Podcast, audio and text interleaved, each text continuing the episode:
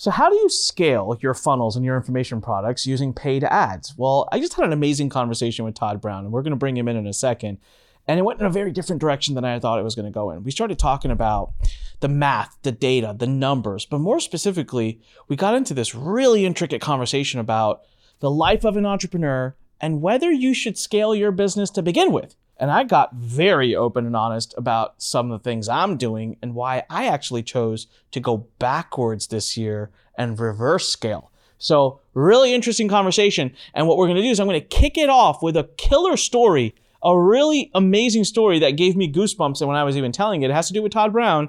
And I'm going to tell him for the first time live on this podcast. All right. But before I do that, remember, go to Lurn expert.com, L U R N E X P E R T.com to join our amazing community of experts where we have amazing content, newsletters, we have a free course coming out. So make sure you head on over there, join us if you want to learn how to become an information marketer. But for now, let's bring Todd Brown on, have this amazing episode, and I'm going to start with this killer story.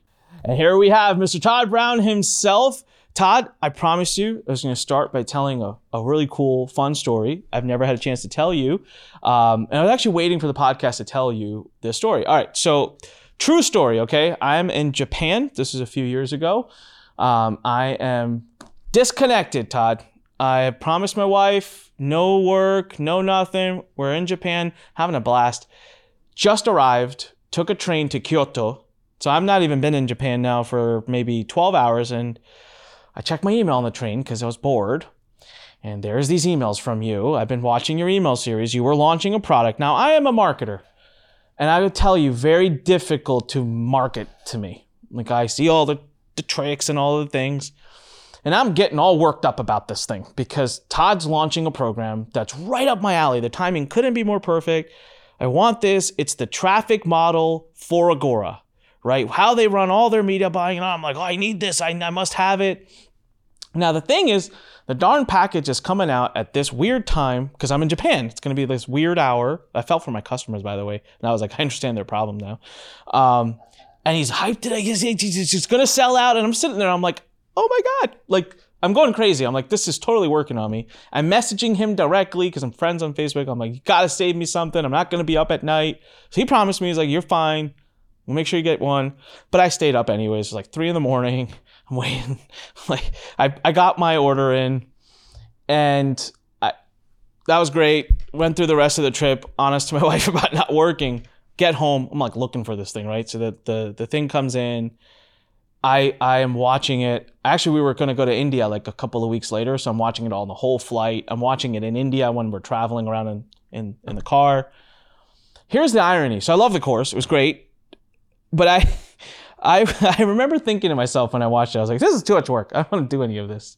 I was like, I got my my skill set. What I'm really good at is hiring. I'm good at team building. That's what I've always been great at. And I was like, I just gotta hire someone from Agora. They'll just do this. Right? And I never really specified who. I was like, I gotta find someone who just knows this really well. Well, you're going to laugh at this because literally a year and a half later, I ended up hiring Thomas Kammerer as my director of acquisition. So the guy teaching, isn't that funny? The guy teaching in there. And here's the crazy part I didn't remember. So I hired him. Uh, he, he comes on. He's been an amazing part of my team. I love working with Thomas. And it was like months later, we're working together, and I was like, "Oh yeah, you were talking about Todd. We're talking about you." And I was like, "Yeah, yeah, Todd. Todd totally sold me. I bought this program." And he's looking at me all weird and he's like, You know, it was me on there teaching, right? And I was like, No shit. I was like, You look familiar. I heard you. It's just crazy, man. The, the subconscious and the strength of the subconscious and the things that we can do with it is just so powerful. Listen, it's such an honor to have you on, Todd. Um, Wait, let me let me say this real real quick, man. So I think yeah. you know the way you even approach that, man, is what makes you such a great entrepreneur. And I think that there's a lesson in in the way that you approached it for everybody right? I, I, think that for whatever reason in this wacky online world this online marketing world this online marketing community we're constantly kind of trained to think that we need to learn and implement learn and implement and like so that everything falls on our shoulders. And i think that the way that you approached it thinking about like look, this isn't my skill set. My skill set is team building, hiring, building, you know, bringing on amazing people. I think that that's what makes a great entrepreneur versus just a technician who's really good at marketing. The reality, I've said this, I say this often today. I wish I really realized this years ago, man. I believe a great entrepreneur will always beat a great marketer because a great entrepreneur knows how to build a great marketing team. And so kudos to you, brother. Um, and again, this doesn't go to what we're talking about in the podcast, everyone. So just bear with us. But um, I was in ninth grade. I still remember this history class, and I don't remember much from my high school years. But this made a big impression on me, and I think this defined this part of me as an entrepreneur. Uh, ninth grade history class, we're learning about Henry Ford, and the creation of Ford and everything. And their teacher tells a story, which till this day is debated whether it's true or not. But the story left a big mark on me and he tells a story about how Henry Ford was called out by this reporter to be a complete idiot and that he doesn't know anything. And the reporter said, Tell you what, come to my office, ask me anything you want, and I'll have an answer. Anything. And so the reporter comes and asks him a technical question. He hits a buzzer, gets an engineer in there, gives him the answer. The, the reporter's like, This is not what this is, doesn't count. And he's like, Of course it does. You wanted an answer? I got you an answer. Why does it have to come from my head? And he tells this story. And as a ninth grader, I wasn't an entrepreneur at that point. I thought at that point I thought I'm going to be a doctor. And I remember thinking, "Holy crap, that's brilliant!" Like that for me was a, and I still remember that moment. I remember where I was sitting. I visually remember that moment. It was that deep of an impact on me. Until this day, it's been like I don't. I do not want to be the smartest one in my conference room when we have a meeting. I do not want to be the smartest one. I would like to be the most resourceful one.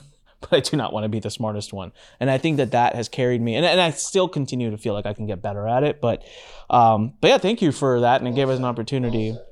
So, so Todd, I have, you know, I think we've met maybe once or twice. Um, I've definitely not met you nearly enough. I have admired you and respected you from a distance. You've done some amazing stuff, and it's very rare in our industry that you have someone. Um, I like to think that that's uh, I fall into that category, but it's like very rare that you have someone like I don't think I've ever heard a bad thing about you, right? I'm you're never there, there isn't anyone that's been like Todd Brown, he's a total you know, and it, that's hard, man. In our industry, like to have that, and to me that says a lot. But I've learned so much from you. One of the very few emails I read, one of the few marketers that can hype me up to stay up until 3 a.m. after a full 24 hour flight experience. So I want to learn from you today. And, and, you know, one of the things we were talking about before we started recording was kind of how you're the guy that people go to once they've got something up and running. Now, on this podcast, we spent a lot of time talking about how to get an information product up, you know, how to get something, how to get your first sales. So for everyone who's listening, here's what happens once you've got that up. Because if you think that that's the solution to your problems, you got your first 10 sales, I'm sorry to tell you, your problems just began. Because you'll be more confused sometimes after you get those first few sales than you were before that. Because now you're like, well, what do I do now? How do I scale this? How do I grow this? So Todd, I'm going to turn it over to you. That like when someone comes to you and says, "Oh, I got this great product, great great thing, converting, it's selling, but I want to take this to a 7-8 figure business." And by the way, remember everybody, when I say stuff like 7-8 figures, it's Todd and I talking. We've got tremendous experience, so we're going to talk in big numbers. But just remember, everything you know, you're just getting started. You can't emulate the numbers that we give, but I still want you to learn from it. So I want to talk about it. So Todd, yeah, I mean, what do you say? Where do you start, man? I I, I don't know where. Like, start talking, and I'm sure I'll probe more questions. Yeah, sure. So it it really first and foremost on and by the way, man, total honor to be here. Uh the the feeling is mutual. Uh I've admired your work from afar for many many years. I think that you're you're an amazing marketer, you're an amazing entrepreneur and I wouldn't say I don't say anything that I don't mean. And so uh I love watching you do your thing because it comes from a place of authenticity and it's awesome to see. That being said, so let me answer the question. So it really begins with mindset. And what I mean by mindset in this context is that look first and foremost right this business this business of uh, you know direct response and when i say business i just mean a business powered by direct response marketing which is the type of marketing that that we do uh, it's all about psychology, communication, and arithmetic, right? Psychology, let's just go through this real quick. Psychology, psychology of what or who? Psychology of the prospect, understanding the prospect, their problem, their wants, their desires, right? What they see as a great solution, all that stuff. Then it's communication, right? Knowing what it is that we know about the prospect psychology. Then what do we say to show them that we've got the best solution for their wants, their needs right now? But then it is the, the third thing. And this third thing, the arithmetic math, is the thing that most people really don't fully understand uh, and, and grasp. When I say math in this context, I want to give kind of a, an analogy, if you will. I'm not talking about this as a numbers game. Like the more traffic you get, the more sales you'll make, the more sales you make, the more money you'll make. Of course, that's that's a given. But in this context, what I'm really talking about when it comes to arithmetic is that uh, and this is the first thing that I teach that, that I teach clients is that we are really as entrepreneurs investors. We're we are investors and we are investing in the acquisition of assets. Now, when I say investing in this context, I'm going to primarily talk about paid ads, online ads, YouTube ads, Facebook ads, that sort of thing. So we are investors that are investing in the acquisition of assets. There are assets like a, a stock trader, like a real estate investor, happen to be our customers, our clients, our subscribers. Those assets have a value the day that we acquire them, that value is typically referred to as average order value, which is the average amount of money that a new client spends with you the day that they become a client, right? It's the average amount of money that that a, a buyer spends when they go through your entire campaign, right? If you have a campaign and let's say you have things like a bump and upsells and downsells and whatnot, well, we know that some percentage are going to take the core offer and the bump, some are going to take the core offer, the bump and the upsell, some are only going to take the the the uh, you know one upsell, blah blah blah. There's an average amount of money that a buyer spends. That average amount, that average order value or AOV is the value of the asset the day that we acquire it. Then, like any other asset, there is a cost to acquire that asset, right? That's the money that we invest into paid traffic. And then, of course, it gets divided, right? We have visitors. If you're lead generating, you got leads, there's a cost per lead. And there's ultimately a cost per buyer. It's typically referred to as CPA or cost per action. The easiest way to think about this is day zero, if you will, the day that a buyer becomes a buyer, there's a value of that asset and there's a cost to acquire that asset. And then there's one additional number, and that is future value. Sometimes people talk about lifetime value, but really the way to look at it is okay, so now you own this asset, you have this asset. Well, what is that asset then worth 30 days from now? And what is that asset worth 60 days from now? And what is that asset worth 90 days from now? Now, for new people just starting out, they're not going to know that right now. That's a number, that future value is a number, is a metric that they'll understand over time, the longer that they are in business. They'll know. And as they roll out more products or more offers, right, that number should, should grow. So look, let's take a step back. There's a value to the asset day zero. There's a cost to acquire that asset and then there is the future value of that asset. Well, the reality, Anik, is that we are just investors. The game of customer acquisition, the game of growing your customer database is just a game of investing. It's understanding what is the asset worth today? What is it going to cost me to acquire the asset? And what is the future asset and uh, the future value of that asset? And based on those numbers, we're then able to make decisions about what we're willing to invest. See, and this is very different from the way that the typical online marketer is taught to operate. The typical online marketer is constantly thinking about what I call performance based metrics, sales conversion rate, order form completion rate, the upsell take rate, all of those numbers. And those numbers are valuable when we're looking at a campaign and we want to understand what's working in the campaign, what's working well in the campaign, what's underperforming in the campaign. But the reality is, is that we're not in the business of merely impacting sales conversion rate or upsell take rate. We're in the business of acquiring assets and making a good investing decision on those assets. And so over time, right, over time, as you get better as an entrepreneur, your listeners get better as an entrepreneur in increasing the value of your assets. What that means is that we can then afford to invest more to get those assets. And when we can afford to get pay more to get those assets, the game becomes easier for us becomes an easier game. In other words, right? So like, look, the, the, let me let me kind of try to give a specific example. So let's say hypothetically that when we get a new buyer, that new buyer is worth on average 50 bucks. Maybe some people are worth 40, maybe some people are worth 60, but the average and with when it comes to the arithmetic, the metrics of direct response, we work with averages, right? And so let's say the average is $50. Now let's say that um let's say that 30 days from now, that asset's going to go on to spend another 50. Just say hypothetically, could be 150, could be 20, could be 10, whatever. But let's just keep it simple and say, right, that 30 days from now, that asset is going to spend another 50, meaning the 30 day value of that asset is now $100. Well, so now when we look at what are we willing to invest to acquire this asset, what most entrepreneurs, what most marketers do is they say, well, the asset's worth 50 bucks to me the day that I get it. So I want to spend 25 to get the asset, right? I'm only willing to spend 25 or I want to spend the least amount that I possibly can to get that asset. If I could spend 20 to get that asset, great.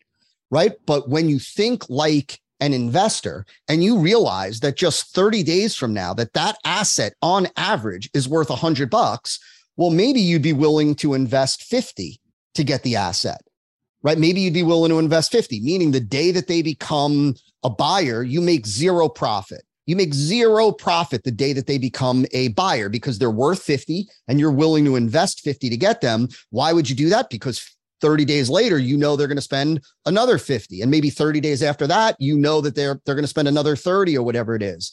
And so see, the game is not this like the game is not a transactional game when it comes to scaling, right? The, the game is one of investing.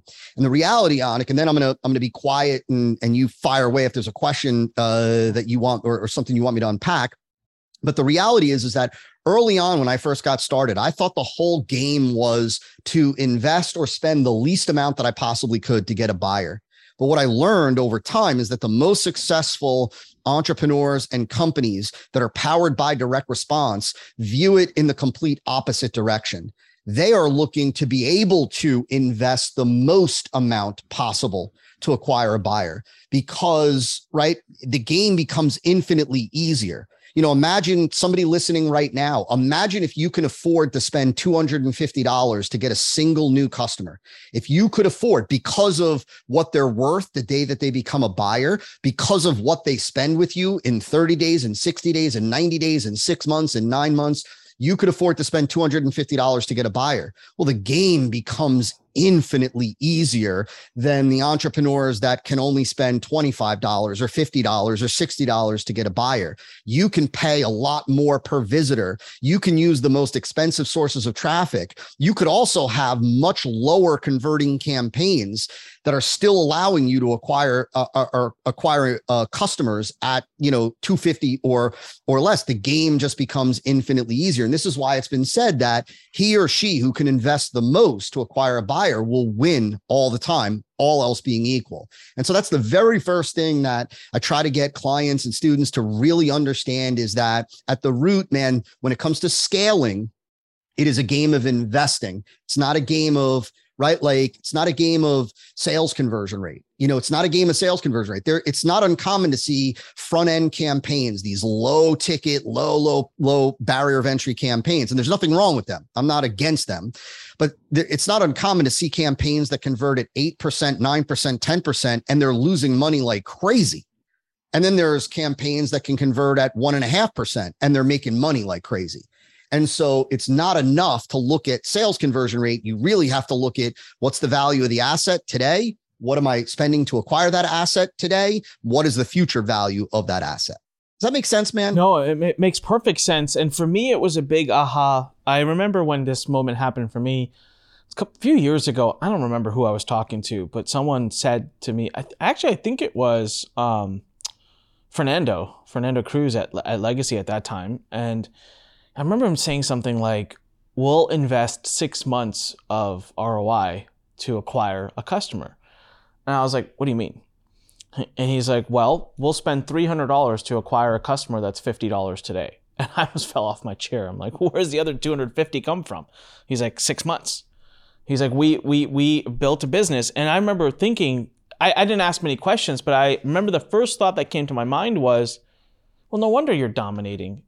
You're going to kill every other advertiser because you're going to outbid them and you're going to get all the ad inventory. If I'm an affiliate and you're going to pay me 300, the other guys pay me 150 for the same work, I'm coming to you. If I'm Facebook, if I'm Google, I'm going to give you all the ad inventory because you're going to bid up that inventory as high as you can.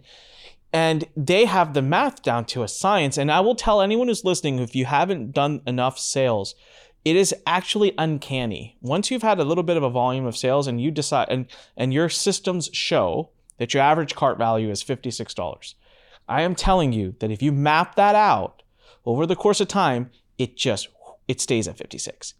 Unless you make some instrumental changes, right? Like I've been amazed at if I have an upsell converting at 17% after, you know, good sizable amount of sales, it just stays at 17% unless I make changes. So that data is actually pretty scientific. You can actually start to make some pretty big decisions. I think a lot of people, what I have found from students I've coached something similar with on Todd is they don't believe the data enough to lean in on it. And so they get nervous, like, well, what if my that number drops? And I'm like, well, statistically speaking, it actually doesn't just randomly drop. Something had to have happened. So for me, it was an. And that's the that's the key. That's really the key. Like uh, on right that you know without getting into the nerdy nerdy stuff i mean you know look the bigger the sample size like the more traffic the more buyers you get over time like you said the more statistically reliable the data is. So if we looked at a campaign that, you know, we sent 60 people, you know, 60 visitors into a into a campaign and, you know, whatever, we got three buyers or something like that from that campaign and two of them bought the upsell, right? Well, that's not a statistically valid sample size to bank on it, meaning that the next three buyers that you get, nobody might buy the the upsell. There's no reliability to that to that data. But the beauty is, is that over time, as the sample size gets bigger and you drive more people in there, like you said, and you're you're absolutely spot on, the data becomes statistically reliable. In other words, unless some sort of black swan, unless you change something in there or some black swan event occurs, the likelihood is that it's going to stay within a relative range of that, in this example, of that 17%. So look, I, I would tell everybody that the folks that are early on in their journey. Like look the folks that are early on in their journey uh, the reality is is that if they don't have a back end yet in other words if they don't have a you know anything to sell to produce a second transaction or a third transaction or a fourth transaction yet well it's a different game than right it's a different game because the reality is is that if you want to generate any profit then you have to be profitable on the acquisition of that asset.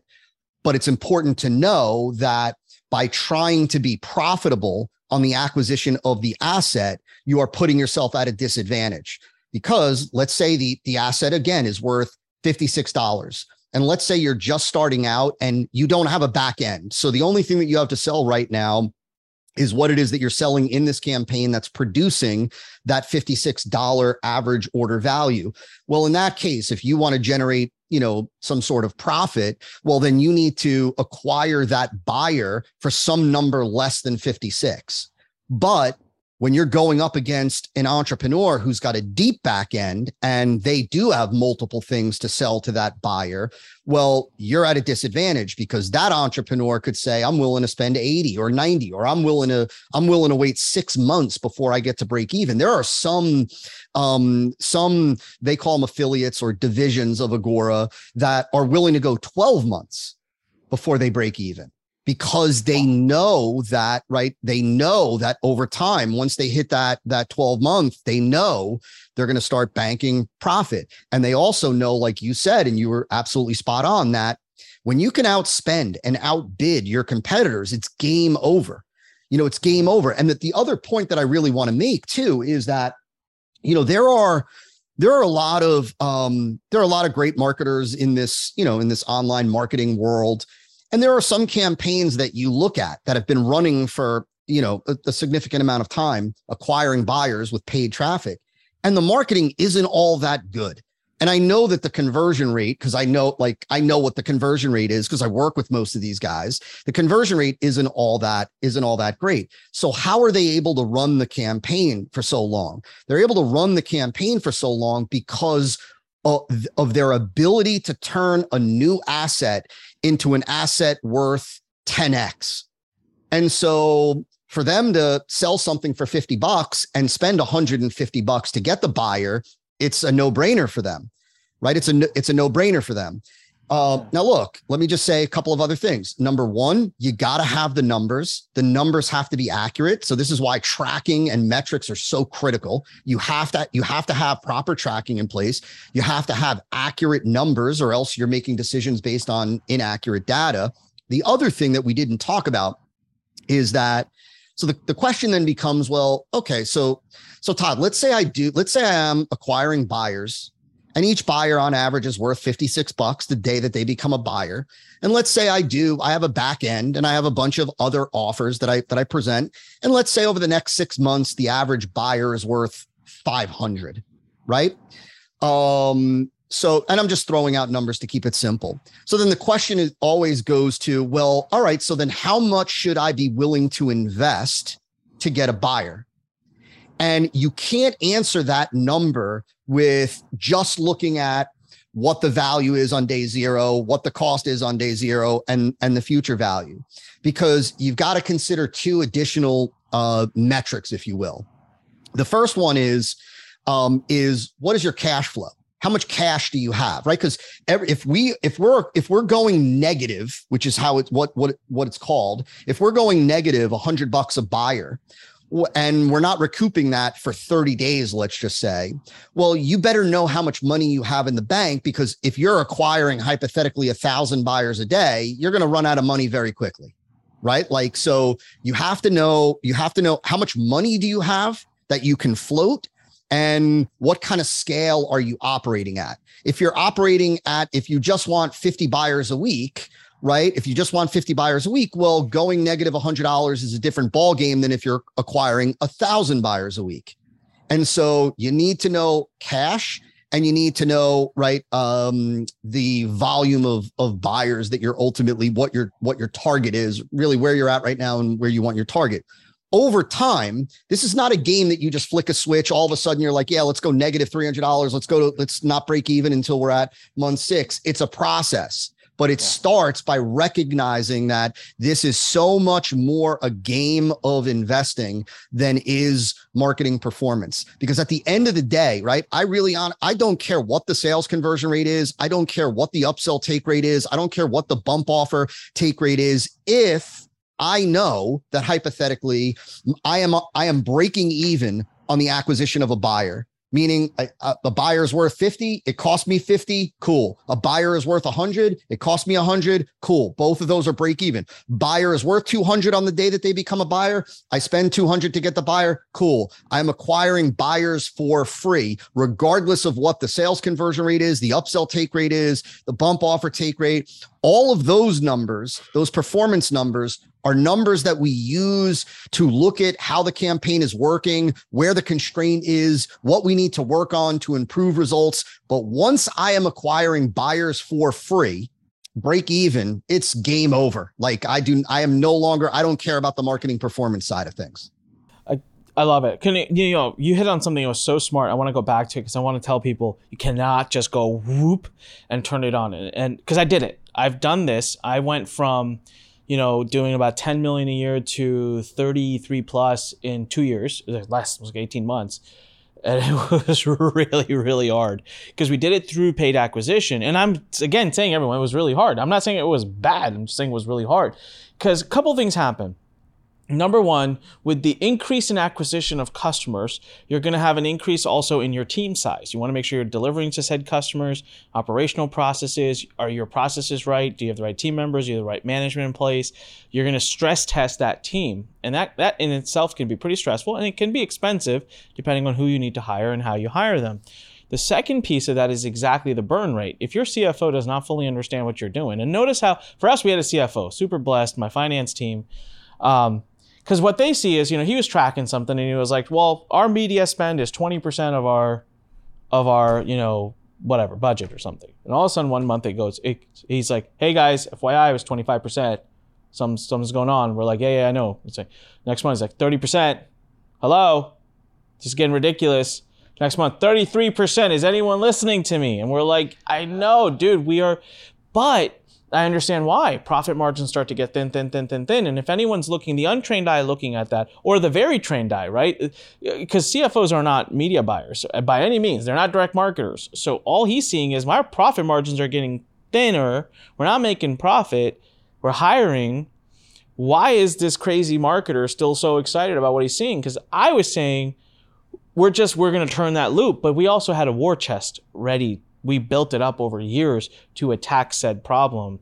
And yeah, we started to you, you start to see it. There's a cycle, and all of a sudden that list you've you've acquired the customer. They start to go through that. They start to buy the other stuff.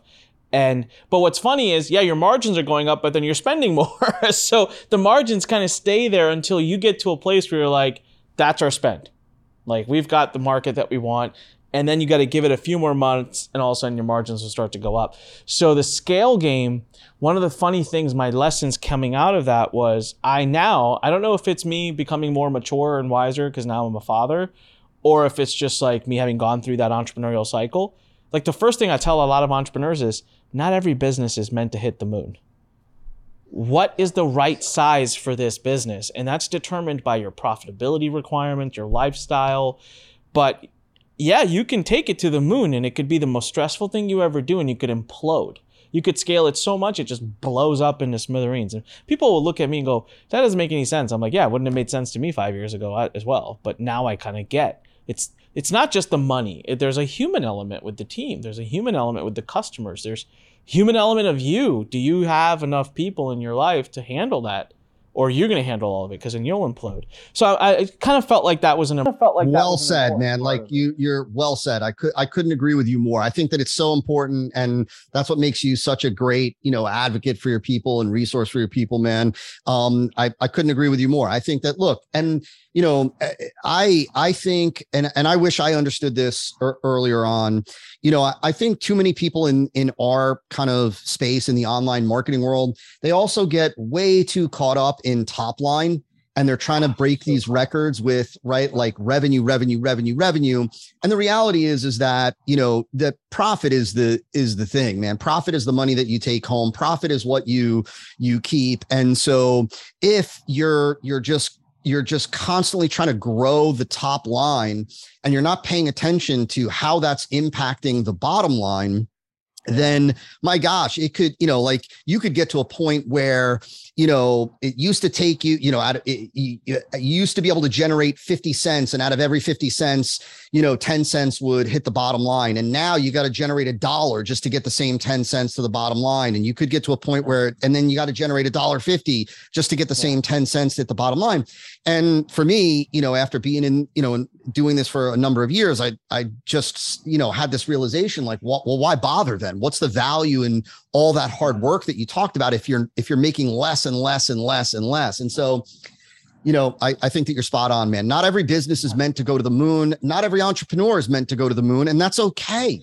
You can still yeah. do amazing things. Like, I mean, my gosh, in the info product course creation world, you can do amazing things without having to go to an astronomical um, business top line wise or even bottom line wise for that matter. I uh personally speaking, is funny. This year has been interesting because now again, I keep repeating and I joke because someone when I did this couple few months ago, someone on my team said, "Does this have anything to do with you just having had a daughter?" And I was like, consciously, no. Subconsciously, the timing is too uncanny. I'm pretty sure it has some impact. But I went to my team and I was like, all right, we're going to cut revenue by 60 to 70%. Like, I'm sorry, what did you say? I'm like, we're going to literally go backwards. Because can we grow? Can we become a 100 million a year company? Yep, I know how to do it. Absolutely. We just figured it out. I got the whole model down. I spent the last three years figuring out how to do it. And I'm here telling you, I don't want to. I don't want to do it. It doesn't, the, I would rather take that energy, invest it somewhere else, whether it be a different business, but I found my sweet spot. I know when I love this business. I know when I love my customers. I know what that number is because that number backtracks to the team size, backtracks to other liabilities and stress factors, backtracks into the number of customers. Because I'd gotten to a point where I was like, I don't know my customers. I had no idea who they were. I wasn't talking to them directly. There was six layers of management between me and them. And I actually really do love our customers. I love talking to them. I love helping them. So I actually went and specifically said, we're going to downsize this business. That doesn't mean I'm downsizing myself as an entrepreneur. No, it just frees up time to do other things if I want. But also, all of a sudden, yeah, it became important to me that I'm home every day by five o'clock because I have that. I have the first two hours of the day and I have the last two hours of the day to play with my daughter, and I want that to be what I do. And you know what? When I have a team of 110 people, I don't get to leave the office before 7:30 because there's just all needs. Yeah, and that's needs. what. And again, you know what, Anik, and again, you know, I, I think that that's what makes you a great entrepreneur. You know, the, you know, look, the realization of um creating something or on the course to create something that I realize now is not going to give me the lifestyle that I that I want and being able to course correct and change that to me that's what makes a great entrepreneur so you know bigger isn't always better you know like it, it depends on the entrepreneur. Nope. it depends on the entrepreneur's skill sets. It depends on the entrepreneur's vision and dream. And the beauty of what it is that we get to do is we get to engineer the type of business that supports whatever lifestyle we want. And for each individual person that's something different. And so i don't i don't think that smaller is worse and bigger is better. I think they're different and they serve different purposes. And so I've also, yeah. for what it's worth, over the years, I regularly will purge. Like I'll regularly look at stuff and say, we got a little too bloated in this arena, in this team, in this division, in th- with these products and cut because uh, I want something efficient and effective. Uh, and so I'm not looking for just more for more's sake. And so I think that that's also a great lesson for everybody, yeah. man. I mean, and, and everyone, we, this isn't where we were going to be talking about today, but I think it's led to a really organic, interesting conversation because I'm personally been through it. And I, and I cannot stress more what Todd said. I really believe in bigger is not always better. And if you had told me again, as a younger entrepreneur five or 10 years ago, I'd laugh you in the face and say, well, that's just because you're weak. That's what I would have said flat out. I said it's because you're weak. And I'm here on the other side saying, no, it's because you're wise. That's all it is. It's it's not an ego thing. Some businesses, like, okay, a prime example, in, in the information business world, let's just face it, in the end, you are the product because it's your information. And so if you're going to try to delegate yourself, you're just setting up for a problem. It, it's going to be it's going to be hard. And that's going to create so much stress where it's like, and, and I tried to do that, right? With Lurn, we became a publishing company. We published amazing people. I love them to death. But the more I did that, the more it started becoming commodity. It started becoming like, let's sell more courses. It's like, whoa, what did I just say? That's not why I got into this business. Let's sell more back-end programs. Well, what is the back-end program? Why do you call it a back-end program? We never called it that, right? It's like we used to call it by its name. Like, which one are we talking about? And I started having all these weird conversations where I was like, ah, this is not going in a good place. Like, this isn't, there is no way that I could be doing my customers the best I can. I never did harm to any of them. It's like, no way I could be doing the best I can for them if I'm referring to this as a back-end program, you know? So to me, it was like, personal choice. Now, does that mean that someone else can't take a publishing company and blow it up? No, there's lots of publishing companies I'm aware of that do 100, 200, 300, 400 million a year. Just wasn't, but my heart wasn't in it. It wasn't gonna, wasn't, gonna flow. And I think that that takes so much kahunas for an entrepreneur to be like, hey, this is what I want. Um, I have a, I have a friend of mine who lives in India. He's like a little brother to me. And I mean, I remember having a conversation with him. I told him, he's the smartest kid I know. I was like, you are brilliant. I don't know why you're not like bigger. And he looks at me with the simplest thing and he's like, because I don't want to work as hard as you. And I was like, but you could have this, this, this. And he's like, and all I want to do is watch TV and ha- watch YouTube and hang out with my wife. I just want to chill. I'm like, never understood it. Now I'm like, hey man, talk to me a little bit more about that lifestyle that you live like i'm but with paid traffic what i do want to tell everybody is that uh, the more you increase it right if it, it is a numbers game but the more you increase it just remember it's a numbers game. So you, you, things have to rise like all things rise. So it's not like you're just going to increase your ad spend and you're going to make a boatload of more money but other things will go up as well which isn't a bad thing it's a great thing. I mean you it, it, i like what you said todd. We we live in a world where we can it's so cool. How many businesses can you just kind of like whatever you want. Like I want to yank it up. I want to turn it down now. Like this year, I said, oh, we want to go backwards. Next year, maybe we want to go forward. Like it's there's not many businesses you can do that in. I mean, this is like I mean, no, like it's unbelievable. I mean, it really is truly. It's it's an incredible business. I mean. I love I started in the info publishing, you know, kind of course creation world and I I I don't think there's a better business on the planet because of what you just said. I mean, you can scale it as fast as you want, as slow as you want, as much as you want. You can turn it on, turn it back. Um, it's just a beautiful thing. And and I think that, you know, I just want to echo again what it is that you said. I think, you know, you need to really be emotionally honest with yourself as an entrepreneur in that like what do i really want? And put ego aside like put the ego aside of you know it's you hear you know you hear there are a lot of people that do a lot of things and they're thrilled with those things. That doesn't mean that you need to do those things. You you need to be emotionally honest with yourself and build what you what you really want. And you also have to recognize like you did Anik which i think takes a tremendous amount of you know of maturity and wisdom that there are times when you may pivot. What you wanted five years ago or three years ago or two years ago may no longer be what it is that you want now. And there's nothing wrong with that. That's we get to paint and, and you know we get to determine our own journey man. Yeah. No absolutely. And and i think i haven't been more comfortable with that than ever before. Um so Todd, walk us a little. We talked about what you, you know, aggressive acquisition, um, and and we talked about this. What is the E5 method? It's, you're very well known for that. Um, talk us at a really high level of what it is, and then please do tell people where they could go to learn more about, you know, your training and more about what you do. Yeah, so the the the high level view of E5 is it is a system for engineering a customer acquisition message. What I mean by that is it's not about a, a, specific funnel. I mentioned to you before we started that I'm, I'm very kind of funnel model agnostic. So I don't, you know, VSL, webinar, long form sales letter, you know, they all work in um, in a variety of uh, uh, environments.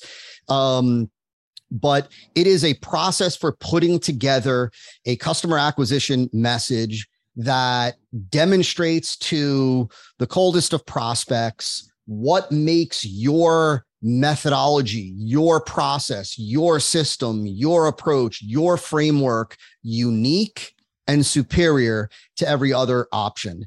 And it is very much um education based marketing so it's not i was never i've never been a good salesperson i never liked you know selling fortunately i'm a pretty good marketer and so marketing done right uh, naturally sets up the sale. And marketing done right i you know I, there are a lot of different ways to do it. I would certainly say in this context the e5 way it takes a prospect from uh, it, it turns a prospect's desire for a result into demand for your product before you ever even talk about the product. And it does it with what we call education based marketing or EBM content. And so the E5 method is the five stages that we go through to be able to um, engineer that type of campaign from, you know, it starts with examining or researching prospects, competitors, and the product so that we understand what to say, what not to say, how to properly position the, the product, the offer. It goes into engineering things like the big marketing idea, the unique mechanism, all these things that we don't even need to get into now. We have a process for taking that new campaign and then rolling it out as a minimum viable campaign to get those base level metrics, the numbers back um, and and then we enhance the campaign and then we expand the reach of the campaign and so e5 is just my process for putting together campaigns that uh, that acquire buyers but do it differently than the typical kind of just pitch pitch pitch pitch you know pitch um, approach. And so, did that somewhat answer the question yeah. at least a little bit? Where can people go to learn more about it? Where can people go to watch some more of your training and follow what you do? Follow what you do. Yeah. Um. So could go. You go on. Um. You can find me on Instagram at Todd Brown. T O D D B R O W N. Uh. You can go and I I believe there is um E5 Nation. I think it is on Facebook. It's a free group that we have. And then for those people that really want to learn a little bit more about the um, the E5 method, there's a book you can see it on on the back um, shelf there. I believe that the team has it up for eight bucks or nine bucks a physical book. It's about 300 pages. I believe that you can get that at E5, so it's the number five, the letter E five bundle.com. Awesome. Um, everyone, I highly, highly, highly recommend taking as much of Todd's training as you possibly can. Even if you're just getting started, these are things that really get you thinking. They get you thinking about your customer acquisition process, your message, your story, how you're going to sell. Um, and I love what he said without the pitch, pitch, pitch, pitch, pitch, which is what you see most of the time. And that's that's actually the easy thing to do it that way. But if you step back and do it a different way, it makes your pitching a lot less and you actually build quite a tribe of people that you can rely on whether there's a recession or not. Tribes will continue to buy from you. So, uh, Todd, it has been such an honor and thank you for being here with us and joining us on this podcast. I hope everyone goes and follows you. And um, yeah, just really, I personally will continue taking all your training. Thank you for all you do for the industry. It's been absolutely amazing um, spending this last 30 minutes with you. Yeah, ditto, man. Maybe next time, right? Next time I come back and I would love to interview you and I would yeah, love to interview you sure. for your people and really kind of uh, I mean you do a tremendous job of sharing your your your wisdom, your experience. You're so personable, man, always. But uh, I would really love to understand more about the man um, behind Lurn, really what really drove you to to be the guy that you are today? What are the, the things that really impacted you? And so maybe we'll get that on the schedule. I'll come on your podcast and interview you. That'd be great. Yeah i'd love that. Sounds fun. Awesome. Well, um, hang tight for a second because we're going to take a picture for the uh, thumbnail. But for everyone else who's watching, come on, click subscribe right now if you're on YouTube. Leave a comment and uh, click like. And if you're listening to any other, uh, if you're listening to us on any other platform, please make sure you subscribe and leave us a great review. This is Anik and reminding you when life pushes you, stand straight, smile, and push it the heck back. We'll talk to you on the next one. Bye, guys. Thanks for listening to The Fighting Entrepreneur with your host, Anik Singal.